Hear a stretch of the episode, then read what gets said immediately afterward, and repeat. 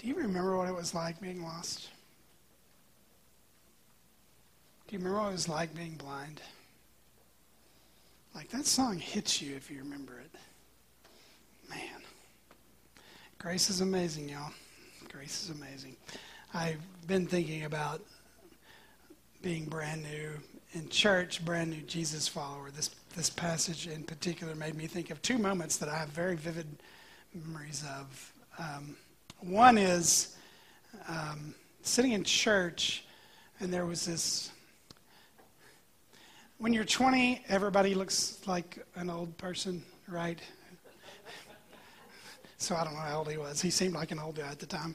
Um, he, he was preaching, and he was preaching on long story short, he was preaching on Elijah, prophets of Baal, big victory. Jezebel comes along, he runs for his life, and he's there under that tree just complaining. And um, God sends the birds, puts him to sleep, he eats. And I'll never forget this guy saying, If you feel like Elijah, you know what you might need to do? He said, You might need to go bowling go home and go to bed early and sleep in the next morning. You know, I was a brand new Jesus follower. I needed spiritual answers to my problems. I'm like, bro, go bowling and go to bed and sleep in? That's not very spiritual. It was a long time before I realized, oh, that man knew what he was talking about. yeah. And I also have this memory of the first time I read Ecclesiastes. Like, oh boy, I've gotten through Proverbs and then that, that strange Song of Solomon thing, um, whatever was, you know, and but Proverbs, Proverbs, wise man. But you know, Song of Solomon comes in later, but Ecclesiastes, yay, more wisdom. And it was just like, this guy's angry. This guy's tried it all, and everything's worthless. Vanity of vanities, all is vanity. Man, this guy's railing. It's more Solomon, and like 40 times he says, Vanity of vanities. Everything's empty. Everything's meaningless.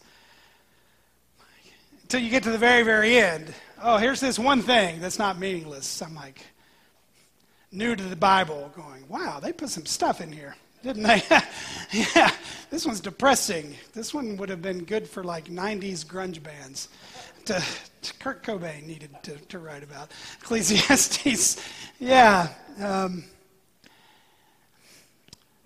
just this, this again, this idea of vanity. They go and give, we're in Psalms of Ascents. And so here's this Solomon writing about vanity, meaninglessness, um, all the stuff he tried that didn't work, that turned out vain. This idea of uh, bouncing from one thing to another and finding nothing that's cohesive. Nothing that holds everything together. I did this, I did this, I did this, I did this. Um, and we live in a world like that, right? Where we bounce from one task, one responsibility. We go from work, we go from relationship, we one event and one thing to another, and there doesn't seem to be anything meaningful holding it all together. And um, I've been reading this really, really good book on apathy which oddly enough is taking me longer to read than I thought it would. Call that irony. But anyway, um, um, he says one of the reasons that apathy hits us is we lose a sense of meaning and um, purpose. And I was reading this article about by a guy that I don't know if he's a believer or not, but I really love some of the stuff he, he writes. And he talks about how happiness can be in life can depend on having a sense of meaning and purpose. And so he wrote this really, really long article in the Atlantic about living with sense of meaning and purpose. And he gets to the very, very end of the last. It's like the opposite of Solomon. It was like a backwards Ecclesiastes, right? Solomon's like, everything's meaningless, meaningless, vain, vain, vain.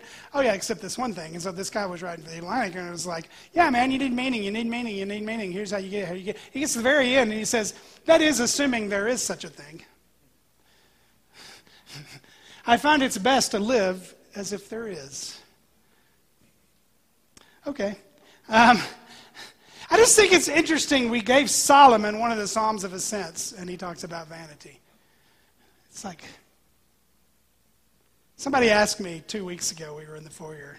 He was like, Who do you think put these together?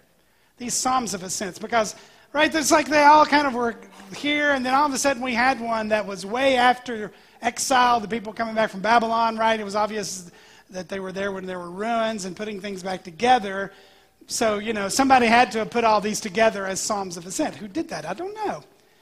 Um, somebody, somebody here go study that, write a thesis on it, get a master's degree or a PhD or something, right? It's just interesting to me that Solomon wrote one, and it's about vanity, and somebody said, that's a psalm of ascent right there. And it's like, huh? That's a what? No, it is. It's a psalm of ascent. You're gathering, you're on your pilgrimage, you're making your trip up to Jerusalem. You're ascending to Jerusalem. You're going there to worship. You're going there to offer sacrifice. The crowd is building the closer you get. And you've got your kids with you, and there's relatives, and there's friends, and there's acquaintances. The maker of heaven and earth, the one you're going to worship when you get there, and you're going to see his temple and you've been praying these prayers about Him taking care of your enemies and how He does good. And you're just thankful to Him and His restoration and His goodness. And then you come to Mr. Vanity of Vanities has a prayer in the list. How does this even fit? Three times Unless the Lord builds the house, the builders labor in vain. Unless the Lord, watches over the city, the guards stand watch in vain. In vain you rise up early and stay up late, toiling for food to eat, for he grants sleep to those who loves. And you go, wow, where's what's this? And you go back up under Psalm 127 in your Bible and you see in italics, a song of ascents of Solomon. You go, oh, I see where this came from. It came from that Ecclesiastes guy. we gave him one. He's talking about things that are meaningless, things that are empty. He doesn't talk about going bowling, but he does talk about a good night's sleep. now, let's talk about what's not happening here. Unless the Lord builds the house, the builder labors in vain. Unless the Lord watches over the city, the guards stand watch in vain. In vain, you, you rise up early and stay up late, working for food to eat. Now, he's not talking about the badness of work. Work isn't bad, labor is good. Genesis starts with God at work. And he can't say that, he's not even saying atheists can't build houses. atheists build houses. Um, and he's not saying if you're a construction worker, just show up and sit in your truck and watch God build. Try that with your boss. Yeah, my preacher preached from Psalm 127 this week, and he said the Lord would build the house. So I'm just going to sit here in the truck today and watch the Lord do my job for me. No, that's not what this is talking about. Work isn't the problem. Um, there's diligence all throughout the scripture. And I, I believe when you just even look at the, the and, and, and also, right, God isn't opposed to people standing guard, watchmen over the city. He's not saying, take the night off, I've got this. What's he talking about? He's talking about the emptiness of God not being in on the job. Like, you're going to build a house. Not obviously there's something a little more physical going on here than hammers and nails. There's obviously a little something a little more physical going on here than a guy with eyeballs sitting up in a tower in a city looking for enemies. Um, like you're going to miss the enemy, the, the real enemy, unless the Lord's watching this idea of this house, we're going to come to this in a minute. We'll build on this. Just a house, or as it was used so often, like looking at you and your wife, and you and your wife, and your kids, and you and your siblings, and you and your extended family, and you know, everything like this crowd that's traveling with you. You can start to imagine, right? as you get closer to Jerusalem and you're surrounded by your house, and you come to this city with walls that has watchmen on the walls, and you think, oh, if the Lord isn't building this, and if the Lord isn't watching over that, we're in trouble. So, yeah, I need to keep working on this, and we need to keep watching over that, but we need to be doing it in such a way that the Lord is doing it, or it's not going to hold together. In vain, you do this. So, there's this. Spurgeon called it the golden mean, right? Where you work believing in God, and you believe in God, so you work without fear. You trust. You don't, you don't trust in your doing, but you do because you trust, right? The assumption isn't that they're bad builders and bad watchmen. They might be diligent builders and know how to drive a nail, know how to, right, do a field full of wheat. The problem is when you're trusting in your own work and your own watching. It will. The true enemy goes unnoticed. He even goes on to describe this person who's so anxious about their work so anxious and obsessed that sleep just gets in the way of doing those things. Like, man, if I only didn't have to sleep, I could spend more time working. Now, Solomon didn't have remote work, right? Solomon didn't ever log in. and fix something for somebody two or ten time zones away, right? This is not what he's getting at. He says, I give people I love sleep. And it's empty for you to thinking that, that this all depends on you.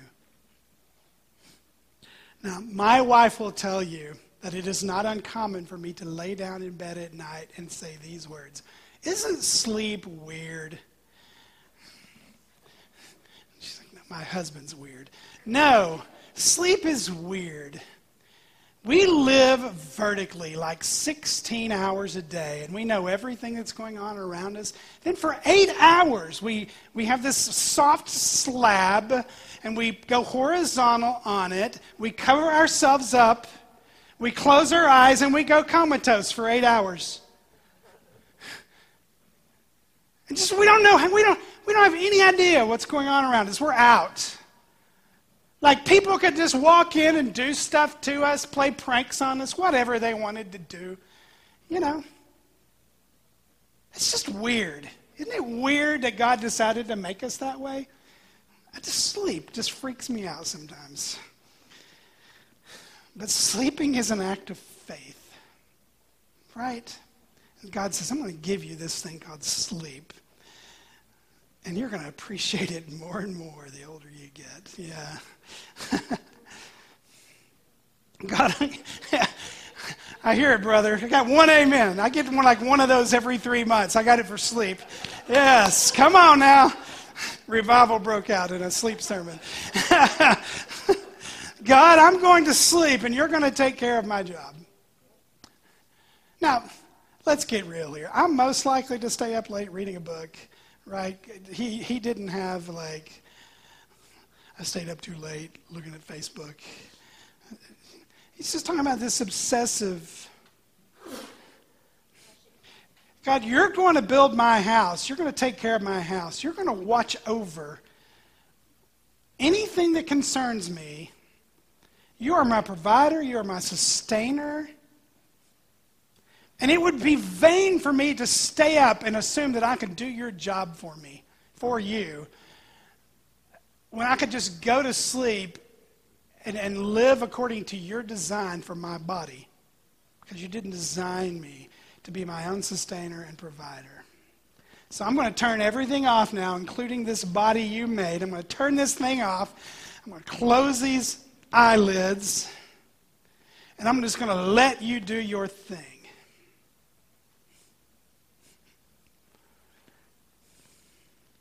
I mean, even if you're like, if you think about worry, that what you worry about that keeps you up at night, right? Probably has something to do with the house you're building your house or what you're watching over, right? Sleep is a good gift to people God loves. I mean, even if you think of, I was pondering this. How many times in the Bible did God do stuff for people while they were asleep? For crying out loud. Adam got a wife while he was taking a nap. Not bad. He lost a rib, got a wife. Pretty good. Jacob's asleep, ladder comes down, right? This whole thing happens. How many times is, is there an army outside the gates? Jerusalem wakes up the next morning. Where'd that army go? I got to come. Right? It's like God can do more for you while you're asleep than you can for you while you're awake. Right? I, we were moving my in-laws into the new place. They're right around the corner now in Cherry Laurel, if you want to go see them. And um, the lady who runs the place for her family was she said something so funny yet so profound. We were just talking about worry, and she said, "Well, I know worry works." Because none of the stuff I worry for about ever happens. And I laughed. I said, Oh, wait a minute. I see what you did there. Yeah. And yet sometimes it's like, you can't. This doesn't mean like your work is meaningless unless it's like vocationally Christian. Like, I, I, I believe there's a lot of Christian work that gets done right under the nose of an atheist boss. I honestly believe that happens. You might even say there's no Christian jobs, just Christian workers who do their work for Jesus, right? Um, God can work in your workplace even without your boss's blessing because it's how you do your work and why you do your work. And then you go to sleep at night. Unless the Lord builds, unless the Lord watches over. So they saw themselves as part of this bigger story, right? And then it shifts gears, and it's like, wait, Solomon, why did you start talking about kids? Like, not everybody can have kids. Like, you know, there's going to be single people on this journey. There's going to be married people. Right, he, Solomon knew that. Um, but, he, but he wants to expand on the point a little bit. Children are a heritage from the Lord, offspring a reward from him. Doesn't mean if you don't have kids, you're unrewarded. God didn't like you. That's not the point. Like arrows in the hands of a warrior are children born in one's youth. Blessed is the man whose quiver is full of them. They will not be put to shame when they contend with their opponents in court. Wait, what? He was talking about a warrior, and then he was talking about being in court. Do you take your arrows to court? Don't. That's not, that's not how you win your case. Yeah. Like just children. If you just think about children, whether you're like a school teacher or a parent or you're back in the back with, with kids, I say back in the back there in children's ministry. Um, like children are a, do you see the word? Like a blessing. Children are never a penalty. Ch- children are never a punishment. Children are never illegitimate. Ever. No such thing.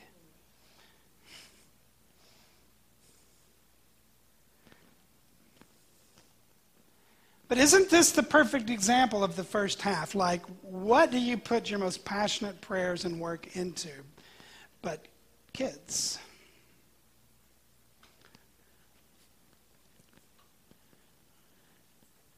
Like, you cannot force your kids to turn out the way you want them to. Anxiety. Uh, they left my house and I didn't teach them everything I wanted to.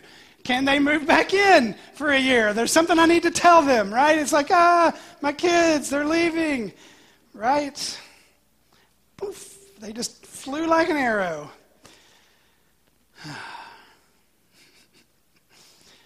you love them and you get anxious about them.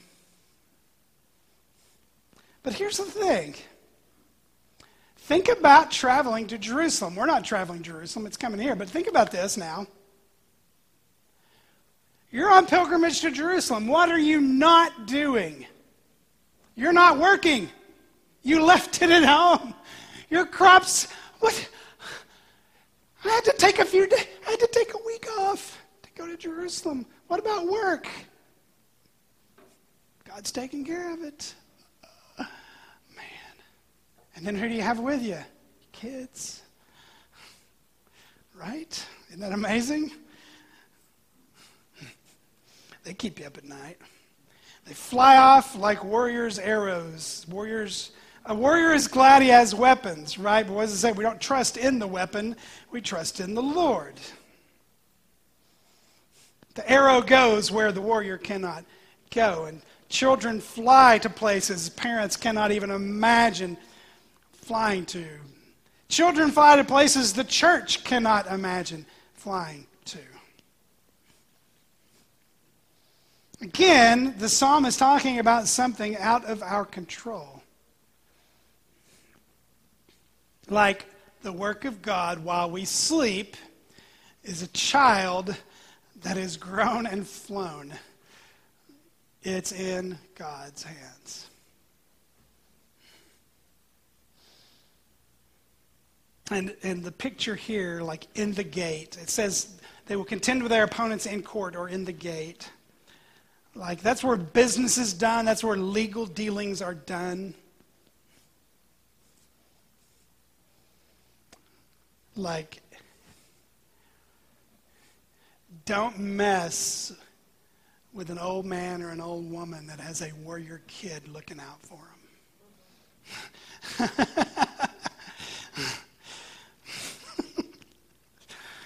yeah.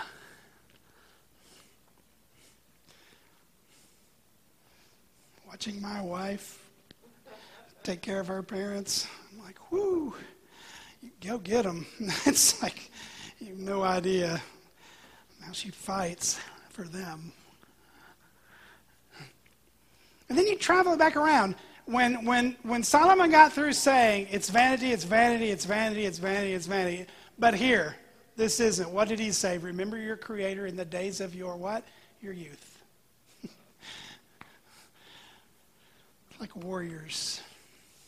Arrows in the hand of a warrior. Yeah. So Paul used words like labor and struggle. He was all about hard work. But he said, To this end, at Colossians 1, to this end I labor, struggling with, with all of his energy, which powerfully works in me.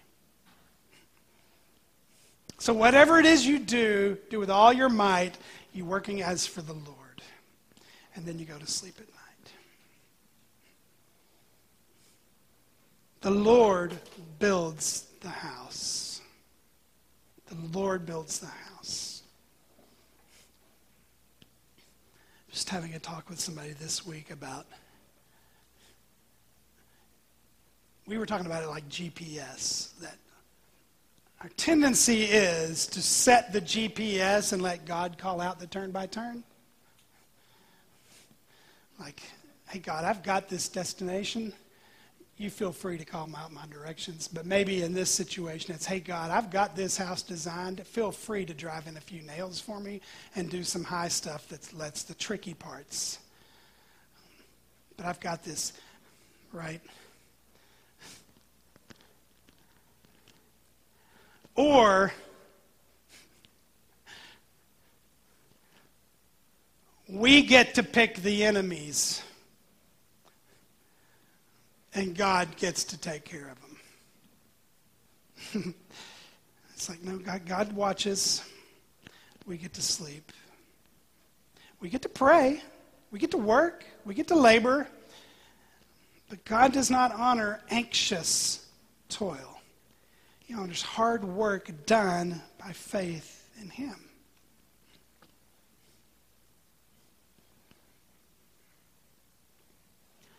I'll just say two more things about a young person and then an old person.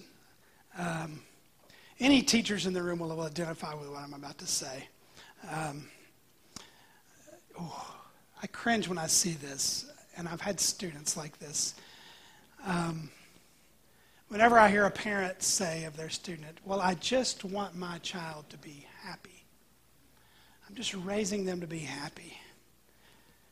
And I'm just like, You're going to have an unhappy kid. Uh, how about this? What if you raised your child to be diligent and hardworking?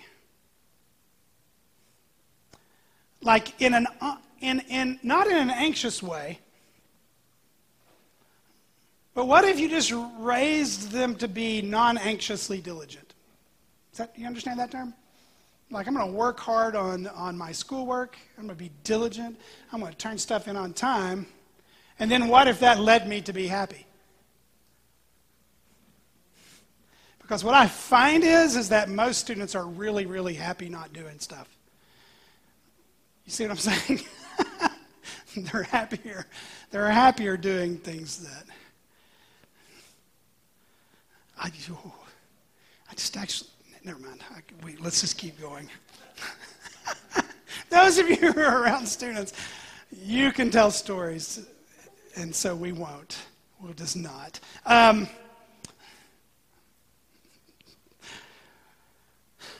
just like teaching diligence without worry, right? And like eyes open but trust, and then asking God to give sleep and just laying your head down. And then let me go to the other end of the spectrum. Just a conversation this week that just brought tears to my eyes. Um, a friend of mine whose dad passed away just a few months ago, he lived to be 91. Um, and this is how he described his dad. He said, My dad never ate after 7 o'clock, and he ate very little sugar. He walked three miles a day. He lived in a very small house and had very, very few possessions. He had a very, very deep faith, and he fell asleep every night with no worries or anxiety because he didn't own much to worry or be anxious about. Now, this man had like 12 kids, and this is what my friend said. He said, All of my siblings always felt sorry for my dad. We were always like, Dad, you've been wearing that watch forever. Can we buy you a new watch? I like my old. Dad, your shoes, your, no, I like my shoes. He said, We always felt sorry for my dad until we all realized we wanted to be like our dad. he slept better than any of us. right? He wanted the Lord to build his house and watch over his city. Can I pray for us? Lord, I don't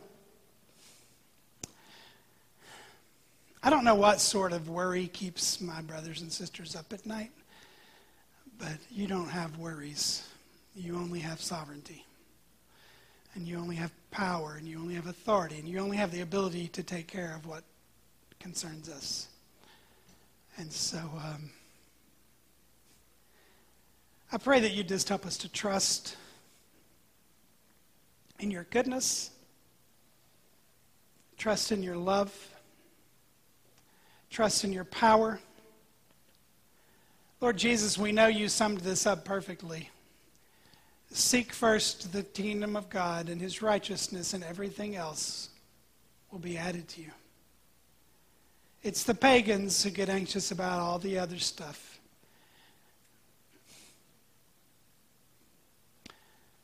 But Lord Jesus, we can seek your kingdom and you'll take care of us. We consider the lilies of the field, we consider the birds of the air, how you take care of them.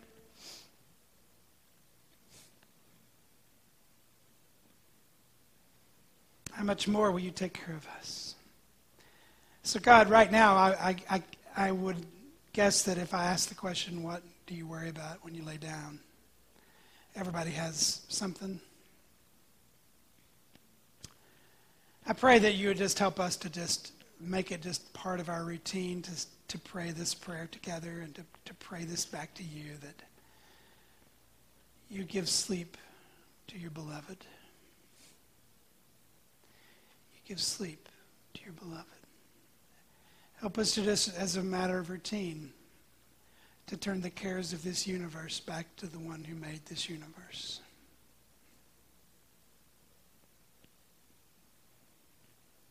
And Lord, if it's our kids, well, you're in control of those too. you're in control of those too. Help us to be non anxious parents.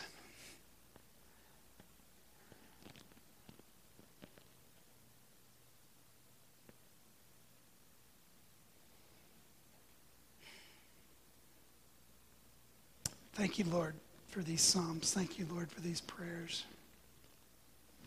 Thank you, Lord, for um, just thinking back over years of Creekside and years of children's ministry and um, children that have flown the, from this church and um, the opportunity that this church has had to bless them and teach them and love them and open up Bibles with them and tell them stories and ask them questions and sing with them. Lord, um, thank you, thank you, thank you.